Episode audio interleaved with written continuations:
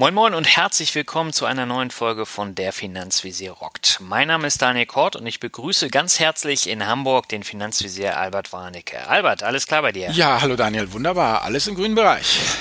Das ist schön. Heute geht es tatsächlich um den grünen Bereich, nämlich um den grünen Bereich nach dem Arbeitsleben und die sogenannte Endsparphase. Das ist heute unser Thema und das ist auch ein Thema, was sehr, sehr viele Leute sich gewünscht haben für den Podcast, einfach weil sie so ein bisschen verunsichert sind, was das Thema Entsparen angeht.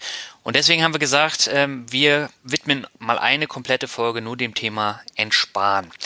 Und du hast jetzt einen sehr spannenden Einstiegsspruch ausgewählt. Magst du den mal vorstellen? Von Sören Kierkegaard, dem dänischen Philosophen. Und der gute Mann schreibt, das Leben kann nur rückwärts verstanden werden, gelebt werden, aber muss es vorwärts. Und genau das, denke ich mal, dieses rückwärts verstanden, vorwärts leben, darum geht's eigentlich in der Folge. Genau. Wir haben auch ähm, sehr viel Stoff zusammengesucht. Äh, ich glaube, das wird auch eine sehr spannende Folge. Bevor wir loslegen, kommen wir aber erstmal noch kurz zu den iTunes-Bewertungen. Wir haben wieder zwei Stück rausgesucht. Ähm, ich fange an mit Mick Barr und äh, er schreibt, äh, guter Podcast, zu langes Intro. Sehr guter Podcast. Die Diskussionen, die aus unterschiedlichen Meinungen entstehen, finde ich sehr interessant. Einziges Manko, die Intro-Outro-Musik ist viel zu lang für einen Jingle. Es dauert gefühlt zwei Minuten, bis es richtig losgeht. Ja, Mick Bar, erstmal vielen Dank für die Bewertung. Was das Jingle angeht, also 30 Sekunden finde ich absolut in Ordnung. Äh, wenn ich das jetzt so mit äh, Fernsehserien vergleiche, wo teilweise zwei Minuten äh, Intro ähm, vorher da ist, äh, das finde ich viel schlimmer als 30 äh, Sekunden beim Podcast. Außerdem ist es ja eigentlich eine ganz coole Musik, oder Herbert? Ja gut, ich kann dazu nichts sagen. Guck mal, ich bin als 50-Jähriger, ich bin ja mit Aaron Butterfly und Inagada da wieder groß geworden. Verstehst du? 30 also, Minuten Gitarrensolo. Da ist man abgehärtet. Okay. Anyway, also ja. ich habe hier Hermann Niemöller. Hermann schreibt unterhaltsam und vor allem lehrreich. Der Podcast hat ein super Format. Gerade das Zielgespräch zwischen Albert und Daniel macht es unterhaltsam und vielseitig. Das geballte Wissen wird so ganz nebenbei vermittelt. Top. Ja, vielen Dank, Hermann Niemöller, auch für diese Rezension. Ja, und damit kommen wir auch gleich zum Finanzbegriff der Woche. Mhm. Ähm, wir waren beide so ein bisschen irritiert, was den Begriff angeht, ob er wirklich so heißt, aber er heißt tatsächlich so, nämlich Desinvestition. Albert, was ist eine Desinvestition? Naja, die Desinvestition bedeutet eben die Freisetzung von Kapital durch den Verkauf von Vermögensgegenständen. Also mit anderen Worten, du verwandelst Sach- und Finanzwerte in Cash in liquide Form. Und genau darum geht's ja. Also es ist ja eigentlich, entsparen ist ja eigentlich gar nicht das richtige Wort, äh, worüber wir heute reden, sondern wir reden über Desinvestition. Also wir reden darüber, wie ich eben meine Sachwerte, meine Aktien, meine Immobilien, ja, zu Liquidität mache, um dann eben mein Leben bezahlen zu können, wie ich mich mit Cashflow versorge. Das ist die Desinvestition.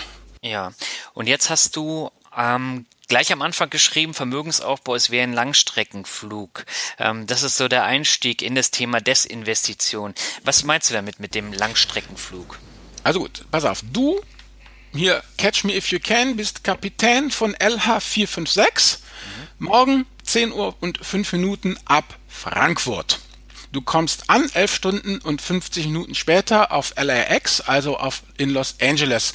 Ortszeit 12 Uhr 55. So, jetzt sitzt du da also in Frankfurt und die Turbinen laufen und du willst abheben. Und du willst natürlich wissen, wie wird das Wetter in deinem Flug, ne? Mhm. So, und dann fragst du mich, Tower, wie wird das Wetter? Und ich sag dir, ja, Captain Cord, so und so sieht's aus über Nordatlantik haben wir das und das. Und du sagst, ja, ist ja okay, interessiert mich aber. Ich, wie ist das Wetter momentan ganz genau in Los Angeles? Auf welcher Landebahn werde ich denn dann wohl landen? Und dann sage ich dir, ja, weiß ich nicht. Und dann sagst du, dann start ich nicht. So, äh, ja, klingt doch komisch. Ja, wird kein Pilot machen. Also mit anderen Worten, dich als Pilot von LH456, die ab 10.05 Uhr in Frankfurt aufsteigt, interessiert du interessierst dich in feuchten Kehricht für das, was in 11 Stunden und 50 Minuten sein wird. Du wirst erstmal dann interessiert sein, wie ist das Wetter über den britischen Inseln, dann wie ist das Wetter über dem Nordatlantik. Und irgendwann, wenn du über dem nordamerikanischen Kontinent bist, die kanadische Grenze überschritten hast, ja, natürlich, dann interessiert es dich auch, wie das Wetter wohl in Los Angeles sein wird, weil du hast letztendlich in deinem Vermögensaufbau das gleiche. Du hast die Start- und Steigphase, das ist dann die Hortungsphase, die jungen Leute, die halt die Kohle zusammensammeln und äh, Geld aufsammeln. Dann hast du die Reiseflughöhe, während der du einfach konstant weiter sparst und irgendwann kommt eben dann der der Landeanflug, die Desinvestition. Aber wenn du in der Start- und Steigphase und in der Reiseflughöhe bist, dann interessiert dich erstmal der Landeanflug weniger. Das ist eigentlich so erstmal der Parameter, die, die Parabel, die ich hier äh, äh, für diesen Podcast gerne ver verwenden möchte. Diese drei Phasen. Und ich habe, ich weiß nicht, wie es dir geht, sehr oft auch Menschen, die mich eben dann anschreiben, wie du ja sagst, ne, Entsparphase, die jetzt schon wissen wollen, wie sie entsparen. Und dabei haben sie eigentlich noch, manche haben noch nicht mal ein Depot, manche haben schon ein Depot, aber noch keine ETFs, wollen aber schon, ja, bevor sie überhaupt den Schub auf die Turbine geben, wollen sie aber wissen, wie nachher die Landung läuft. Ja, aber es ist nicht ein generelles deutsches Problem, sich über alles viel zu viele Gedanken zu machen und äh, alles totzureden, bevor man überhaupt erst anfängt?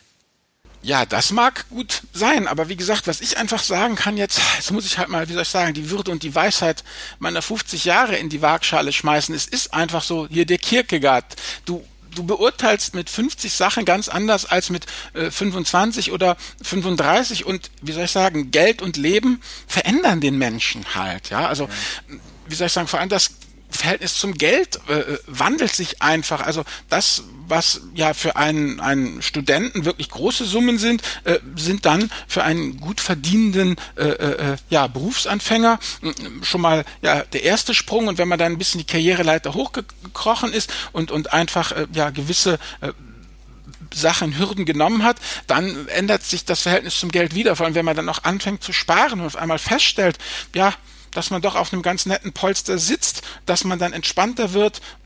Dieses ganze Verhältnis zum Leben und zum Geld, wie gesagt, das kann man, klar, ich habe, wie gesagt, hier auch mal einen, einen wirklich netten jungen Mann gehabt, der sehr intensiv sich mit dem Thema auseinandergesetzt hat und mir viele Mails geschrieben hat und wir haben hin und her geschrieben. Und zum Schluss kam letztendlich raus, dass dieser junge Mann hatte weder ETFs, noch eine Frau, noch Kinder. Mhm. Aber er hat sich sehr ernsthaft darüber Gedanken gemacht, auch sehr fundiert und sehr ernsthaft, also das will ich jetzt auch nicht in Kakao ziehen, wie er seine nicht vorhandenen ETFs an seine nicht gezeugten Kinder vererben kann. Und dann habe ich einfach gesagt, er soll doch jetzt erstmal anfangen, sich auf den Weg zu begeben. Und dann würde man schon schon sehen, ja, womöglich ja, hat er ein Kind, zwei Kind, drei Kinder, kein Kind, womöglich schlägt das Schicksal zu und ein Kind ist Mongoloid. Ja, wer weiß denn das schon alles, ja?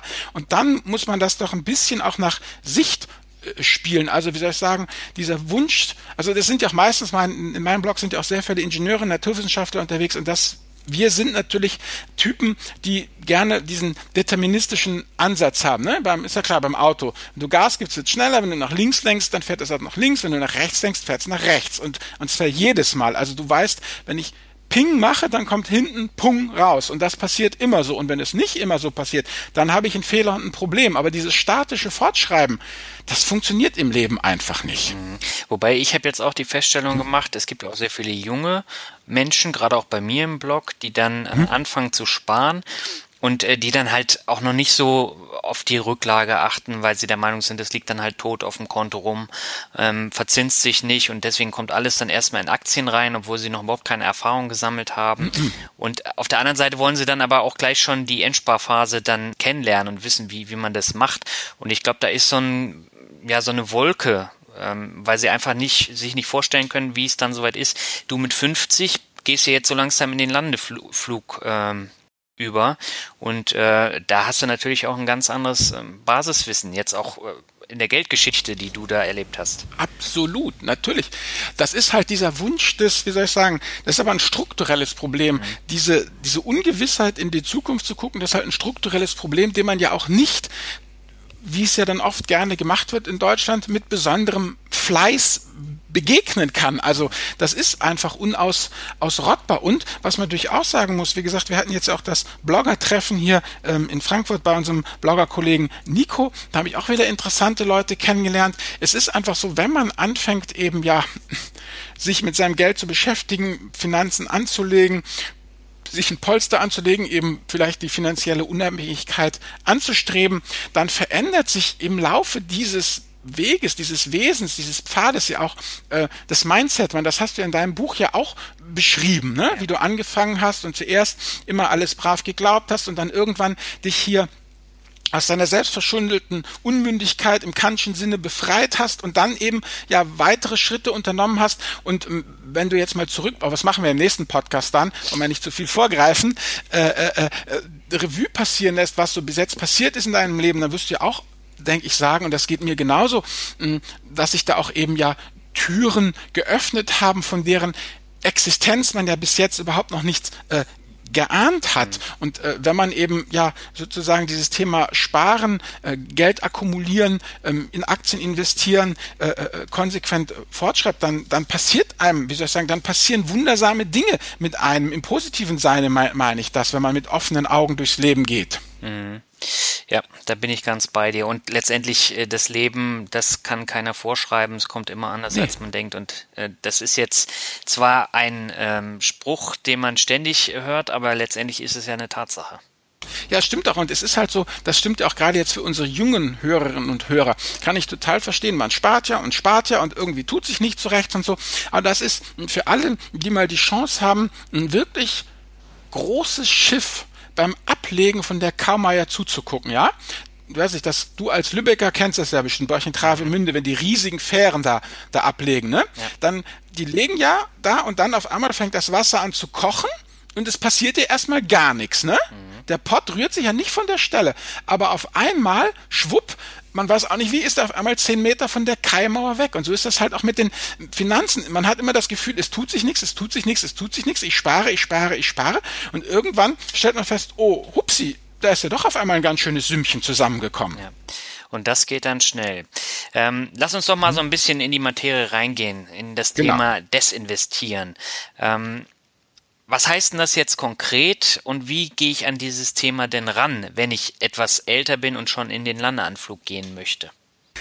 Ja gut, wenn man das, ja ganz plump geschaut, wenn man das heute macht, würde ich verlinken wir einfach nachher auf den Privatier. Der Privatier hat ein Buch geschrieben und hat einen Blog zu dem Thema, also was man da heute alles eben beachten äh, muss. Äh, grundsätzlich würde ich sagen, ähm, was man äh, äh tun kann, wenn man eine robuste äh, Vermögensaufstellung ja eben hatte, ein einfaches Depot, vernünftiges äh, strukturierte Geschichte, breit diversifizierte Sachwerte, nichts aus steuerlichen Gründen abgeschlossen und dann kann man ja letztendlich hier am, am allerbesten ist es, denke ich mal, sicherlich, wenn man meiner Meinung nach eben selbst entweder hat man Immobilien oder man hat eben äh, Aktien, von deren Dividenden man äh, leben kann oder eben diese anderen Möglichkeiten zum Desinvestieren, die ja dann oft äh, ja darauf beruhen, dass man Bankprodukte äh, kauft. Du hast da ja ein paar ähm, aufgezählt. Darf ich da mal an dich dann übergeben, deine Recherche, dass du die mal vorträgst? Genau.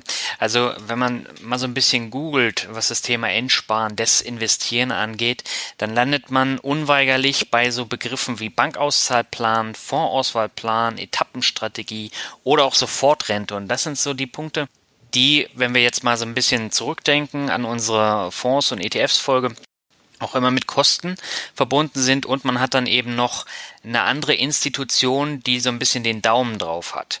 Und ähm, das kostet dann natürlich auch Geld und man kann nicht eigenständig Entscheidungen fällen. Das ist ein großer Nachteil. Nichtsdestotrotz, das sind unterschiedliche Vehikel, um regelmäßiges Einkommen während der Rente dann zu bekommen. Beim Bankauszahlplan ist es so, dass die Bank für eine vorher vereinbarte Laufzeit regelmäßige und gleichbleibende Raten zahlt. Und diese Raten setzen sich dann zusammen aus dem eingezahlten Kapital und dem Zinsertrag, was man dann ähm, vorher dort eingezahlt hat. Man muss dann im Vorfeld festlegen, wie lange der Vertrag laufen soll und wie hoch die Monatsrate sein soll. Jetzt weiß natürlich kein Mensch, wie, wie alt er wird, ne? Und von daher kann er mhm. auch schlecht planen, ob er nun 80 wird, 90 oder vielleicht auch 105.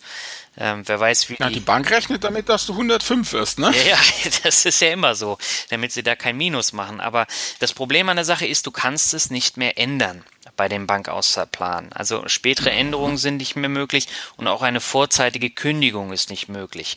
Und das Hauptproblem bei diesem Vehikel ist eben, dass der Vertrag nicht mal mit dem Tode endet und äh, die Erben das Kapital dann eben auch in Raten erhalten. Ja. Das ist doch mal gut. Ich wäre jetzt davon ausgegangen, dass es dann, du bist tot und das, was nicht ausgezahlt ist, verfällt an die Bank. Ja, solche Sachen gibt es natürlich auch, aber bei dem Bankauszahlplan ist es meines Wissens jetzt nicht so. Dann gibt es den, den Fondsauswahlplan, der ist wesentlich flexibler als diese Bankentnahmepläne und hier kauft der Verbraucher mit dem Vermögen einen Fonds oder im günstigsten Fall eben auch einen Indexfonds, einen ETF. Und mhm. ähm, da ist es dann so, dass äh, der Wert des Fonds steigt und äh, sinkt und man weiß im Vorfeld natürlich nicht, wie lange das Geld reicht. Das heißt, hier entwickelt sich das Ganze. Aber ich kann hier den Entnahmerhythmus und die Höhe des Entnahmebetrags äh, jederzeit ohne großen Aufwand äh, und auch ohne große Kosten ändern. Und den Vertrag kann ich auch kündigen. Und äh, darüber hinaus kann dann das angelegte Kapital auch in andere Fonds umgeschichtet werden, wenn ich jetzt mit dem Fonds oder dem ETF nicht zufrieden bin. Und da sieht man halt schon, es ist kostengünstiger, man ist flexibler unterwegs. Ähm, nichtsdestotrotz ist es auch mit, mit Kosten verbunden. Ja, und man könnte es doch eigentlich auch selber machen. Ich meine, was hindert dich denn selber die Fonds zu kaufen? Oder sind das so super duper Spezialfonds? Nee, ne? Nö, das kannst du alles selber ja, machen. Eben, dann kann ich es ja eigentlich auch selber machen und kann den Mittelmann da rausdrängen. Ja, aber da sind die Leute halt äh, oft viel zu faul. Die wollen dann einfach die konkreten mhm. Raten haben, sie wollen sich nicht darum kümmern, wenn sie denn überhaupt anlegen. Mhm dann erhalten sie dann das Geld zurück. Und äh, mhm. natürlich kann man das selber machen. Jeder kann auch eigenständig einen Sparplan aufsetzen, aber die schließen dann trotzdem irgendwelche äh, Lebensversicherungen oder sowas ab. Mhm. Weil okay, das schließt gut, ja dann wieder das Wissen mit ein. Jetzt äh, unsere Hörer, die ja. haben ja jetzt schon ein bisschen Erfahrung sammeln können, aber äh, generell gibt's halt viel Ablehnung. Und äh, wenn man jetzt mal guckt, ne, überall in den ganzen Medien, wird auf diese beiden Sachen dann verwiesen und auf die Sofortrente. Und die Sofortrente, mhm. da hat man dann beispielsweise 100.000 Euro und diese 100.000 Euro mhm. zahlt man jetzt an eine Versicherung und bekommt dann lebenslang eine monatliche Rente. Mhm. Und ähm, da habe ich jetzt auch wieder sehr hohe Fixkosten. Und äh, es gab vor kurzem einen Test bei der Stiftung Warentest und die hat festgestellt, nur zwei von 30 Angeboten ist tatsächlich gut. Und äh, da kriege ich dann gleich schon Bauchschmerzen, wenn ich das lese. Und äh, die Höhe von der Rentenzahlung, die ich dann bekomme jeden Monat, ist abhängig dann von der Höhe des investierten äh, Kapitals und dann natürlich auch mhm. von den Erträgen, die die Versicherung erwirtschaften kann. Problem ist natürlich, bei Niedrigzinsen gibt es natürlich auch nur wenig Zinsen. Und, äh, ja klar, und die rechnen wie üblich, wie du oben schon gesagt hast, auch damit, auch bei der Sofortrente, ne? ja. dass ich als Japaner sozusagen auf diesem einen Island da lebe ne, und 105 werde. Ja. Und äh, von daher äh, ist es dann natürlich auch so ein bisschen schwierig, das dann zu planen. Und auch hier äh, diese, diese Kopplung an das Zinsniveau ist halt auch nicht gerade toll. Nee. Und ja, dann gibt's noch eine Variante, das ist die sogenannte Etappenstrategie und das ist dann so ein Mix aus Bank- und Fondsauswahlplan. Das heißt, wenn man sich dann für einen Bankauszahlplan entscheidet, den setzt man bewusst niedrig, dass man aber trotzdem einen regelmäßigen Ertrag bekommt und mixt das Ganze mit diesem flexibleren Fondsauswahlplan. Okay. Ist letztendlich auch wieder nur ähm, eine Schlinge, an der man dann festhängt und man ist da nicht flexibel und von daher würde ich jetzt einfach sagen, diese Sachen sind sehr teuer, sie sind nicht flexibel und kein Mensch weiß, was der Gesetzgeber in 30 Jahren da wieder für Fallstricke einstrickt. Ja, natürlich. Du hast es doch aktuell mit der Fondsbesteuerung. Ja. Ich hatte auch 2009 drauf gesetzt, ne? Mhm. Hieß es ja, Rechtssicherheit, bla bla bla. Konserviert das jetzt, was ihr habt, dann müsst ihr keine ne, könnt ihr steuerfrei nachher irgendwann verkaufen. Das wird ja wohl jetzt auch 2018 höchstwahrscheinlich kassiert. Ich meine, von 2009 bis 2018, das ist noch nicht mal zehn Jahre hat das gehalten, ja. Mhm. Und wir reden ja hier davon, von Altersvorsorge. Das heißt, ne, von der Altersvorsorge, wo ich eine Halbwertszeit von unter einer Dekade habe. Sorry, das ist ja, wie soll ich sagen, mit dem Wind. Ja, nicht nur das. Ich meine, du darfst nicht vergessen, wir haben den demografischen Wandel. Das heißt, in 30 Jahren ist die komplette Gesellschaftsstruktur komplett anders. Und keiner weiß, ob diese Vehikel, die es jetzt gibt, überhaupt mhm. noch existieren. Ja. Nein, 30 Jahren geht's fast schon. Da sind wir fast schon alle tot. Guck mal, ich bin 50 plus 30 ist 80. Mit 80 sind schon, hast du, sterben schon viele. Ich denke, übel wird's halt so in um und bei 20 Jahren, weißt du, wenn wir alle so 70 sind. Da gibt's noch viele von uns und das wird richtig teuer. Und viele von uns sind dann schon aber richtig krank, ne? Und brauchen deshalb, ne, du weißt ja immer, die letzten Lebensjahre sind die teuersten, die letzten Lebensmonate des letzten Lebensjahres sind die allerteuersten. Mhm. Ja, ja, ja, das denke ich auch. Also, wenn du da einmal in sowas gefangen bist und dann nicht mehr rauskommst, das ist schlecht. Ja, und ich habe das ja jetzt auch mit meiner privaten Rennenversicherung. Ich meine, da bist du erstmal zwölf Jahre dran gebunden, weil du sonst diesen horrenden Abschlag pro ähm, äh, abgeschlossenem Jahr zahlen musst. Ja. Und äh, also ich persönlich will sowas nicht nochmal machen. Und äh, mhm. meine Alternative wäre jetzt, ähm, die Rente mit Dividende. Da wird es natürlich wieder ganz viele geben, die dann sagen, ja, Dividende, das ist ja auch kein passives Einkommen und das ist äh, rechte Tasche, linke Tasche. Aber davon mal abgesehen, mit regelmäßigen Dividendenströmen kann man die Rente gut aufbessern, weil man auch mehr oder weniger konkret planen kann, wie viel Dividenden man jeden Monat erhält. Aber Nachteil ist natürlich, die Dividenden sind nicht garantiert und können, wie jetzt bei VW oder bei Träger oder anderen, äh, die können gestrichen werden oder auch gekürzt werden. Und äh, dann hat man natürlich ein bisschen weniger, aber generell in den USA ist es so, die Rente mit Dividende ist dort ja gerade auch durch diese Altersvorsorgeregelung und diese 401k-Strategie ja ziemlich wichtig. Also die Dividende spielt eine komplett andere Rolle in den USA als hier. Und äh, von daher, die Unternehmen achten da auch drauf, dass man die Dividende steigert, dass man sie jahrzehntelang zahlt, ohne einmal auszusetzen. Und da kann man sich dann auch nachrichten. Und ähm, ich glaube, äh, diese Rente mit Dividende wird in den kommenden Jahren, Jahrzehnten noch eine größere Rolle spielen, denke ich mal. Auf jeden Fall. Also ich sehe das auch so vor allem jemand, der sich auf Rente mit Dividende, also auf diese Dividendengeschichten verlegt, mhm. ähm, das fällt ja nicht vom Himmel. Das heißt, das habe ich ja jahrzehntelang angespart. Ich meine, und ich habe mein Excel-Sheet, ich weiß doch dann einfach aus Erfahrung, ja, wie meine Dividendeneinnahmen schwanken. Ich habe dann fette Jahre, ich habe magere Jahre und ich weiß doch dann, was das Minimum mal war, was das Maximum mal war. Ich meine, bei unseren ETFs, die halten wir jetzt ja auch schon etliche Jahre, wie gesagt, ja. Und da weiß ich ja auch schon, am Anfang des Jahres kann ich dir schon in etwa so prognostizieren, so rund und roh, was ich am Ende wohl für Ausschüttungen erhalten werde, ja, in welcher Größenordnung die liegen, ja. Ob das jetzt 3000 Euro mehr oder weniger sind, natürlich nicht, aber ja, so die Hausnummer kann ich dir auf alle Fälle sagen. Und das reicht ja erstmal. Ich meine, wir gehen ja bei Rente mit Dividende, gehen wir nicht davon aus, wenn jemand, der es sich leisten kann, Rente mit Dividende zu machen, der muss ja so viel verdient haben vorher, dass er oder sie das auch zurück hat legen können. Also wird da auch eine gewisse staatliche Rente oder eine Betriebsrente oder sowas wird da ja noch zusätzlich dabei sein. Also man darf ja jetzt nicht so tun, als würde man gar nichts kriegen. Also man, man muss sich halt nur davon verabschieden, dass man nur die staatliche Rente kriegt. Dann hat man halt eine staatliche Rente, eine Betriebsrente womöglich, dann hat man die Rente mit Dividende und das alles zusammen, ja, soll ja das Leben genau. sichern. Ist ja nicht so, dass wir nur auf eine Rente mit Dividende angewiesen sind. Mhm. Und dazu kommt dann eben noch, mal abgesehen von der Rente und von der äh, zusätzlichen Dividende, wenn es eng wird, kann ich immer noch die Aktien verkaufen. Na natürlich. Ne? Ja klar, auf jeden Fall. Also von daher, wie gesagt, denke ich auch, äh, äh, für mich persönlich ist eigentlich wichtiger, als die ganze Sorge um das Entsparen ist eigentlich die, die Vorbereitung. Ja, wenn ich einfach schon mit einer robusten Vermögensaufstellung an den Start gehe, ja, wenn ich ähm, ein möglichst einfaches Depot habe, da habe ich letztens auch gesehen, hier Morningstar hat veröffentlicht äh, eine Studie. Und die haben knallhart gesagt, Vermögen bis 50.000 Euro, es reichen zwei ETFs. Ja, also wirklich, äh, was nicht da ist, kann nicht kaputt gehen, ja, oder auch eben das, letztens hier Bioleistungskurs, ein interessantes Buch gelesen, da ähm, ging es darum, kennst du was Biologen grobes Verhalten nennen. Also grobes Verhalten ist ein Verhalten, ähm, wo du sozusagen nicht spezialisiert, nicht optimiert reagierst, sondern relativ pauschal einfach auf, auf gewisse Reize. Also letztendlich äh, äh, typische, typische Gestalten, die grobes Verhalten zeigen, sind Ratten und Kakerlaken. Ja? Mhm. Äh, die, ja, aber die reüssieren unter allen Lebensumständen und so, so ein Depot brauchst du halt. Diesen ganzen Spezialquatsch, weißt du, den sie dir aufschwatzen wollen. Der, der heiße Burner, kaufen sie jetzt dies, kaufen sie jetzt das und das ist die neueste Innovation.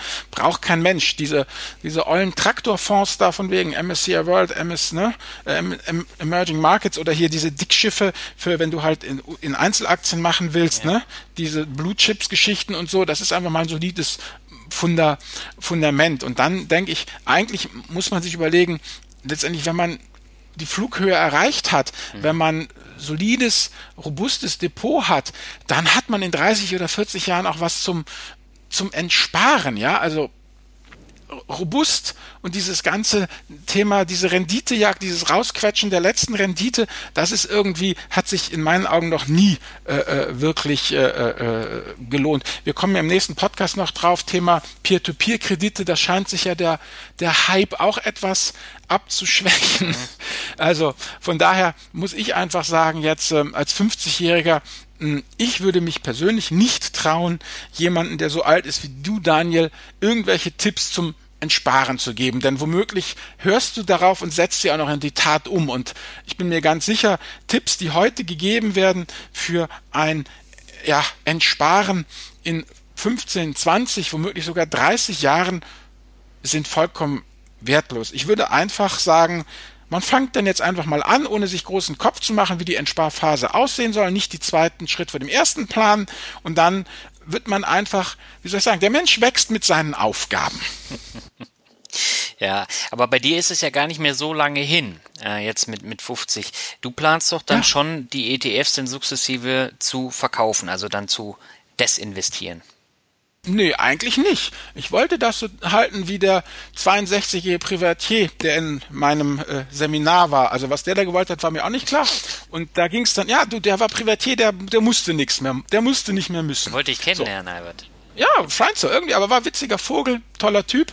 Und ähm, jedenfalls, da waren ja auch etliche jüngere Leute dabei, eben anfangs bis Mitte 30er. Dann kam das natürlich auch im Seminar auf das Thema Entsparen, ja. Mhm. Und der hat einfach nur missmutig geschnaubt, hat das Ganze für schwachsinnig erklärt und hat gesagt, einfach weitermachen, nicht umschichten, immer neue Fässchen aufmachen und, und einfach, man kriegt so einen Spaß an der Sache, sagt er, man, man hat dann auch diese Tüftelgeschichte, man, ja, ich meine, wenn du, wenn du wirklich seit 30 überleg mal, du bist jetzt, wie alt, seit wann machst du das so richtig vernünftig, Daniel? 32, 33? 34. Ja, seit 34. Guck mal, wenn du 54 bist in 20 Jahren, ja, dann machst du das 20 Jahre. Dann wirst du doch nicht einmal schlagartig damit aufhören, dich dafür interessieren. Wirst du, verstehst du? Du wirst immer irgendwas am Laufen haben. Und, und bei dem war das auch so. Der hatte auch immer noch irgendwelche Deals am Laufen. Verstehst du? Und mit, mit, mit steigender Erfahrung, der hat auch oft genug erzählt, wie er da total daneben gegriffen hatte. Was war das hier? Infineon. Da hielt er sich für den coolsten, ja? Da hat er auch ordentlich geblutet, hat er gesagt. Ja, und sagt er, aufstehen, Krönchen, ne? gerade Rücken, weitermachen marschieren. Ja. Und, äh, und das war eigentlich sein, sein Credo. Nö, ich sehe da erstmal keine Umschichtung. Du, guck mal, ich, der Finanzvisier wirft 2,50 Euro ab, äh, meine Frau verdient auch ein bisschen was und ja, so kommt es eins zum anderen und, und nö, ich, äh, ich, ich sag einfach, wie soll ich sagen, ich sag ja immer, 50 ist das neue 40. Ja, gut, das wird sich über die nächsten Jahrzehnte äh, ja noch ausweiten durch die ähm, mhm. medizinischen Fortschritte, die da kommen werden. Ja. Und äh, da wird die Entwicklung ja auch nochmal anders sein. Aber generell, was du eben gesagt ja, hast, finde ich, äh, finde ich echt gut, mhm. weil ich habe das jetzt ja auch gemerkt. Über die Jahre habe ich äh, dann äh, das probiert, das probiert und ähm, am Ende bin ich halt bei dem hängen geblieben, wo ich mich jetzt am meisten wohlfühle und das sind bei mir persönlich Einzelaktien. Und mir macht das einfach Spaß und mich freut es zum Beispiel auch, wenn ich meine Dividende aufs Konto bekomme, dann jeden Monat. Und das entwickelt sich ja. Also über die vergangenen ähm, drei, vier Jahre ist es immer größer geworden, in immer größeren Schritten. Und das ist natürlich dann auch schon mal ein Erfolg. In 20 Jahren äh, sind die Treppen dann noch mal größer und äh, da geht man dann auch komplett anders ran. Und ich glaube, diese ja. Experimentierphase, die brauchst du auch, um einfach selber zu wissen, Klar. was du möchtest und womit du dich wohlfühlst. Ja, ich meine, guck mal, ja, und du wirst dich doch jetzt nicht in 20 Jahren einfach äh, schlagartig für senil erklären und, und alles verkaufen. Du wirst sagen, nee, es läuft gut, ich mache einfach weiter, ja? Mhm. ja so meine ich halt. Ähm, also da ist es halt wichtig, dass man dann äh, bei der nächsten großen Korrektur dann wirklich dann auch standhaft bleibt. Und äh, ja. ich glaube, das ist die Herausforderung dann auch für die meisten, die jetzt in den letzten fünf, sechs Jahren angefangen haben äh, und noch keine Erfahrung mit so einem massiven Rückgang haben. Ne? Also ich habe auch schon einen fünfstelligen Rückgang äh, 2008 gehabt und äh, das tut dann schon weh, aber man kommt drüber hinweg. Man ist wie Liebeskummer, man kommt drüber hinweg. Ja, ganz viel schöne Balladenmusik hören und dann klappt das schon irgendwann wieder. Echt? Alles klar. Gut, und dann gibt es ja noch den Ketzer hier, den Rob Arnott, wenn ich den vielleicht nochmal hier heranschleppen darf, bevor die Zeit zu, zu Ende geht. Ja, wer ist das? Und ähm, Rob Arnott, der hat äh, veröffentlicht ähm, The Glide Path Illusion. Also das ist ja eben Glide Path bedeutet ja eben letztendlich dieses Thema 100 minus Lebensalter, ganz grob gesagt. Ja, also gleitest praktisch mit steigendem Alter von der Aktie in die Anleihe. Mhm. Und der hat das einfach umgedreht und der hat gesagt, was ein Schwachsinn, ja, äh, du äh, behältst deine Aktienquote, äh, beziehungsweise baust sie sogar noch äh, aus und dann hat er einfach äh, äh, unfassbar viele Simulationen gemacht, also hat letztendlich gesagt, folgendes. Drei Strategien hat er getestet. Standardverlauf, sinkende Aktienquote beginnt bei 80%, endet bei 20%. Eine statische Asset Allocation, das heißt, du hast über dein ganzes Leben 50% Aktien, 50% Anleihen. Oder eben ein inverser Verlauf mit steigender Aktienquote. Du beginnst bei 20% und endest bei 80%. Und letztendlich das Entscheidende ist, ähm, dass du mit genau diesem inversen Verlauf am besten fährst, äh, du hast natürlich die stärksten Schwankungen, ja, aber durch diesen hohen Aktienanteil bist du halt in einer Flughöhe, verstehst? Also wie soll ich sagen, du bist halt bei, bei 30.000 Fuß, ja, und da schwankst du um plus minus 10.000 Fuß, ja. Mhm. Wenn du aber diese Strategie mit sinkender Aktienquote hast, ja, dann nimmst du natürlich an allem, je weniger Aktien du hast, umso weniger nimmst du natürlich auch an einem Upside, ne? Also du hast weniger Schwankungen, aber du hast auch eine geringere Flughöhe. Und das heißt letztendlich ähm, sagt äh, äh Rob Arnold grob gesprochen, es ist besser bei 30.000 Fuß plus minus 10.000 Fuß zu schwanken, ja, als bei 10.000 Fuß plus minus 2000 Fuß zu schwanken, ja, mhm. weil du natürlich dann immer noch äh, auch im, im, im schlimmsten Fall, wenn du von 30.000 auf 10.000 äh, 10.000 Fuß verlierst, bist du immer noch auf 20.000 Fuß, was doppelt so hoch ist, ja, wie der Mensch, der sozusagen das intuitiv richtig gemacht hat, nämlich die Aktienquote äh, mit dem Lebensalter reduziert hat. Mhm. So, das muss man aber, pass auf, das ist absolut, das ist so, das kann man mathematisch einwandfrei tiptop äh, nachweisen. Du hast eigentlich nur ein Upside Risk, das heißt, das einzige Risiko, was du hast, dass du sozusagen ja zu zu viel, ja, denn beim Standardverlauf, nämlich wenn du sozusagen sagst, ähm, du sinkst mit mit mit der Asset Allocation, dann hast du 2010 Dollar Endvermögen, 200.000 210.000, so nochmal 210.000 100.000 Dollar Endvermögen versus 290.000 Dollar Endvermögen beim inversen Verfahren. Nur das Problem ist natürlich, wie wir schon vorher angesprochen hatten, ne, die Psychoprobleme, diese Wertschwankungen, die es dabei auszuhalten ging, ja, die sind natürlich viel höher und letztendlich sind diese Schwankungen, diese Wertschwankungen, die sind entscheidend dafür, wie du als Anleger deine Investmentlaufbahn äh, bewertest. Ja? Also wer natürlich mit Anfang 60 zusehen muss, wie sein Depot binnen eines Jahres 30 Prozent an Wert verliert, ja, da kannst du natürlich in Excel nachgucken und sagen, ja, ich hatte aber den Mut zur hohen Aktienquote, ja, ja. und deshalb stehe ich absolut gesehen immer noch viel besser da, als wenn ich mit, mit, mit, mit viel behutsamer Aktienquote zu Werke gegangen wäre. Aber wie viele Leute empfinden so, ja? Empfinden so, ja? Denn äh, hier Jason Zweig, der bekannte Autor von Your Money and Your Brain, hat gesagt, finanzielle Verluste werden in denselben Gehirnarealen verarbeitet wie Lebensgefahr, ja? Das heißt, äh, das ist halt ein wahnsinnig starkes psychologische Komponente, eben äh, ja die Aktien einfach zu zu reduzieren mhm. im, mit mit mit mit mit dem Alter, ja? Denn 60 oder 70 und dann ja 30 Prozent weniger das, das musst du erstmal abkönnen. Mhm. Ja, und ich glaube, das ist dann auch entscheidend für den Erfolg am Ende und das dann ja. auszuhalten. Ne? Genau. Deshalb eben würde ich sagen, mathematisch gesehen absolut sinnvoll, den Aktienanteil mit dem Alter steigen zu lassen. Mhm. Das ist aber nur für die Special Forces Mitglieder unter unseren Hörerinnen und Hörern geeignet. Für Normalos gilt das, was sie immer sagen in diesen Fernsehshows, weißt du, wenn sie irgendwie ein Fass Lithium in die Luft jagen, don't do that at home. Ich glaube, die meisten Leute sind nach wie vor besser damit bedient eben mit dem Glide Path. Allerdings habe ich hier noch eine Sache mitzubringen. Der Herr Heller, das ist der Partner von der Börsenlegende Costolani, der hat äh, ein Buch rausgebracht, Der einfache Weg zum Wohlstand. Der hat gesagt, ähm, ja, wie soll ich sagen, 30 äh, Prozent mehr. Also in der heutigen Niedrigzinszeit äh, fängt man nicht mit 100 minus Lebensalter an, sondern mit 100 30 minus Lebensalter. Das ist der Aktienanteil. Das heißt, ein 35-Jähriger äh, hat dann eben 95 Prozent Aktien und selbst ein 60-Jähriger hat noch 70 Prozent Aktien. Also anders geht es laut Herr Heller in der heutigen Niedrigzinszeit mit. Also mit anderen Worten so eine Kombination aus, wir pushen den Aktienanteil halt ne, von 100 auf 130 hoch und gehen dann äh, äh, trotzdem im Gleitpath wieder äh, äh, in Richtung Anleihen runter. Das scheint mir eigentlich eine ganz vernünftige Sache zu sein. Und wem selbst das so heiß ist, der macht dann halt nicht 130 minus Lebensalter gleich Aktienanteil, sondern 120 oder 110 Prozent minus Lebensalter gleich Aktienanteil. Hm. Ja, das heißt, um das jetzt nochmal zusammenzufassen, was wir jetzt äh, in der letzten guten halben Stunde da verplaudert haben, egal was man jetzt nimmt, egal ob diesen Glide Pass 50-50 oder diesen inversen Glide Pass, den du gerade vorgestellt hast, keine Strategie reißt einen raus, wenn man zu spät anfängt, zu wenig investiert oder dann eben auch zu früh in Rente geht, ne? Ja. ja. Und man sollte sich nicht so viele Gedanken machen über das Entsparen an sich, wenn man noch 30 Jahre bis zur Rente hat, weil äh, da fließt noch so viel Wasser den Rhein runter. Und da wird sich noch so viel ändern.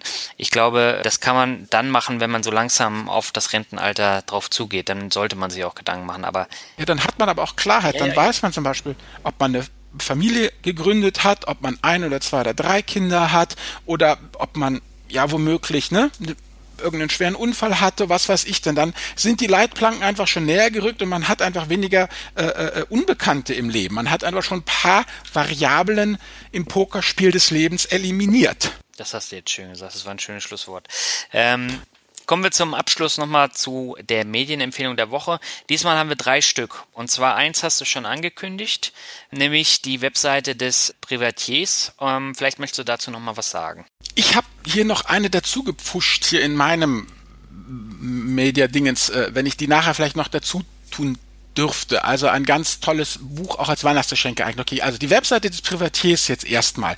Ähm, der Privatier ist so mein Alter und der hat eine Webseite, der privatier.de, in dem er ganz genau beschreibt, mit welchen Fallstricken, Haken und Ösen man zu kämpfen hat, wenn man eben äh, deutlich frühzeitig ja, Privatier gehen möchte, in Rente gehen möchte, was da eben, und das ist ja auch das Entscheidende, an nickligen Details zu beachten ist in Bezug auf die Rentenversicherung, die Krankenversicherung, Zuverdienstgrenzen, alle diese ganzen Geschichten, die natürlich dann äh, immer besonders kompliziert werden, wenn man eben nicht brav im System mittrottet und ein 0815-Fall ist, sondern eben, ja, ein Privatier werden möchte. Kann ich nur sehr empfehlen, diese Webseite. Der Privatier ist aber ein bisschen älter als du, Albert. Der ist nämlich mit 57 in Rente gegangen. Äh, da hat er nämlich auch so ein, so ein Schild, wo das dann steht. Ähm, von daher ist nicht ganz so alt oder ein bisschen älter als du. Genau, ein bisschen älter ist, aber trotzdem, also ein 57-Jähriger, der halt geschrieben hat, wie er eben doch zehn Jahre vor der momentan gültigen Rentengrenze in die Rente gegangen ist. Genau.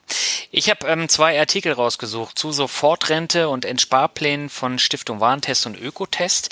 Die Links packen wir in die Shownotes. Ähm, Gerade der Artikel von Ökotest, der ist sehr ausführlich und behandelt dann alle möglichen Arten von Entsparplänen mit ETFs, mit Fonds, dann diese Bankauszahlpläne. Ähm, da muss man, glaube ich, paar Euro äh, investieren, dann hat man den kompletten Artikel äh, mit Test und allem drum und dran. Ähm, ist von 2015, also ich glaube April 2015, äh, ist aber noch aktuell. Ich glaube alle vier Jahre machen die da so einen neuen Test. Der letzte war 2011. Könnt ihr reinschauen. Und dann natürlich der Test von diesen äh, Plänen von Stiftung Warentest mit den zwei von 30 Angeboten. Wen es interessiert, der soll da auch nochmal reingucken. Und bevor ich an dich nochmal übergebe, das Thema Rente mit Dividende nochmal so ein bisschen ausführlicher durchleuchten möchte, ich habe in meinem Podcast ein Interview mit Alexander vom Blog Rente mit Dividende geführt. Es geht 80 Minuten. Wir sprechen über das Thema, über Immobilien. Da könnt ihr dann auch nochmal reinhören und so ein paar, paar Erfahrungen dann auch anhören von Alexander, wie, wie er das Ganze dann noch plant. Gut. Und jetzt bin ich dran, ja, oder? Ja, jetzt noch okay. ein. Also ich habe hier noch ein wunderbares Buch, was mir letztens zugelaufen ist, und zwar heißt das Sturmwarnung. Das aufregende Leben von Kapitän Jürgen Schwand. Ist aus dem Ankerherz Verlag. Und äh, hier die äh, im Norden werden vielleicht Herrn Kapitän Schwand kennen von seinen Kolumnen aus der Mopo. Der Mann ist Jahrgang 1936 und äh, erzählt in diesem Buch ja sein Leben, was er alles erlebt hat, aufgewachsen eben in den Trümmern Hamburgs, ging er ganz früh zur See, hat dann eben als äh, äh, äh, ja, Bootsjunge da gearbeitet, hat sich dann eben hochgearbeitet, bis er Kapitän wurde. Und äh, ja, wenn man dieses Buch gelesen hat, ganz ehrlich, und wenn man sieht, was der alles erlebt hat, wie der zweimal dem Tod von der Schippe gesprungen ist, ne, ich sag nur haushohe Wellen auf dem Nordatlantik, da ging es wirklich drunter und drüber, ja, was der ausgehalten hat und dann, wo es da geendet ist, da muss man einfach sagen, dann braucht man sich, das ist ein Mutmacherbuch, da muss man sich auch wirklich als Landratte hier, die doch ein sehr kommodes Leben führt, keine keine Angst haben, mit 35 schon ans Entsparen zu denken, sondern äh, das ist einfach ein Buch, was zeigt ja, wie Leben auch gehen kann. Also nicht, dass ich immer hätte tauschen mit ihm wollen, aber ich fand es schon unglaublich äh, ja be beeindruckend, was der eben in seinen 79 Jahren erlebt hat. Ja, und er ist im hohen Alter noch zum Facebook-Guru geworden mit zigtausend Followern. Mhm. Also dadurch kenne ich ihn halt auch, weil er bei Facebook immer wieder mhm. auftaucht, weil ich bin jetzt hier nicht so der Mopo-Leser, aber er spannender Typ auf jeden Fall. Das Buch kann ich nur empfehlen ist toll geschrieben, mit tollen Fotos und wirklich eben zum, zum Thema, ja, äh, Leben ohne, ohne Leitplanken, das kann auch gut. Es muss, ja, man muss nicht sozusagen schon direkt, äh, ist ja wunderschön und ich finde es auch super toll, Kinder direkt nach der Geburt mit dem ETF-Sparplan zu versorgen und alles, aber man kann auch anders alt werden. Ja, aber ich finde das jetzt nicht so verkehrt, die Kinder gleich frühzeitig damit Nein. Nein, aber das ist halt so viel Sicherheits, also es geht auch ohne das extreme Sicherheitsdenken. Das wollte ich damit eigentlich nur sagen. Ja, damit hast du natürlich völlig recht. Und jetzt haben wir wieder fast eine Dreiviertelstunde geschwafelt. Ähm, ich würde sagen, wir machen Schluss für heute. Sagen danke Yo. fürs Zuhören und bis zum nächsten Mal. Und das ist dann schon unsere letzte Folge für dieses Jahr. Genau, ja, dann macht's gut und wir sehen uns dann in zwei Wochen bei der nächsten und letzten Folge für das Jahr 2016 wieder. Alles klar, bis dann, ciao. Ciao, ciao.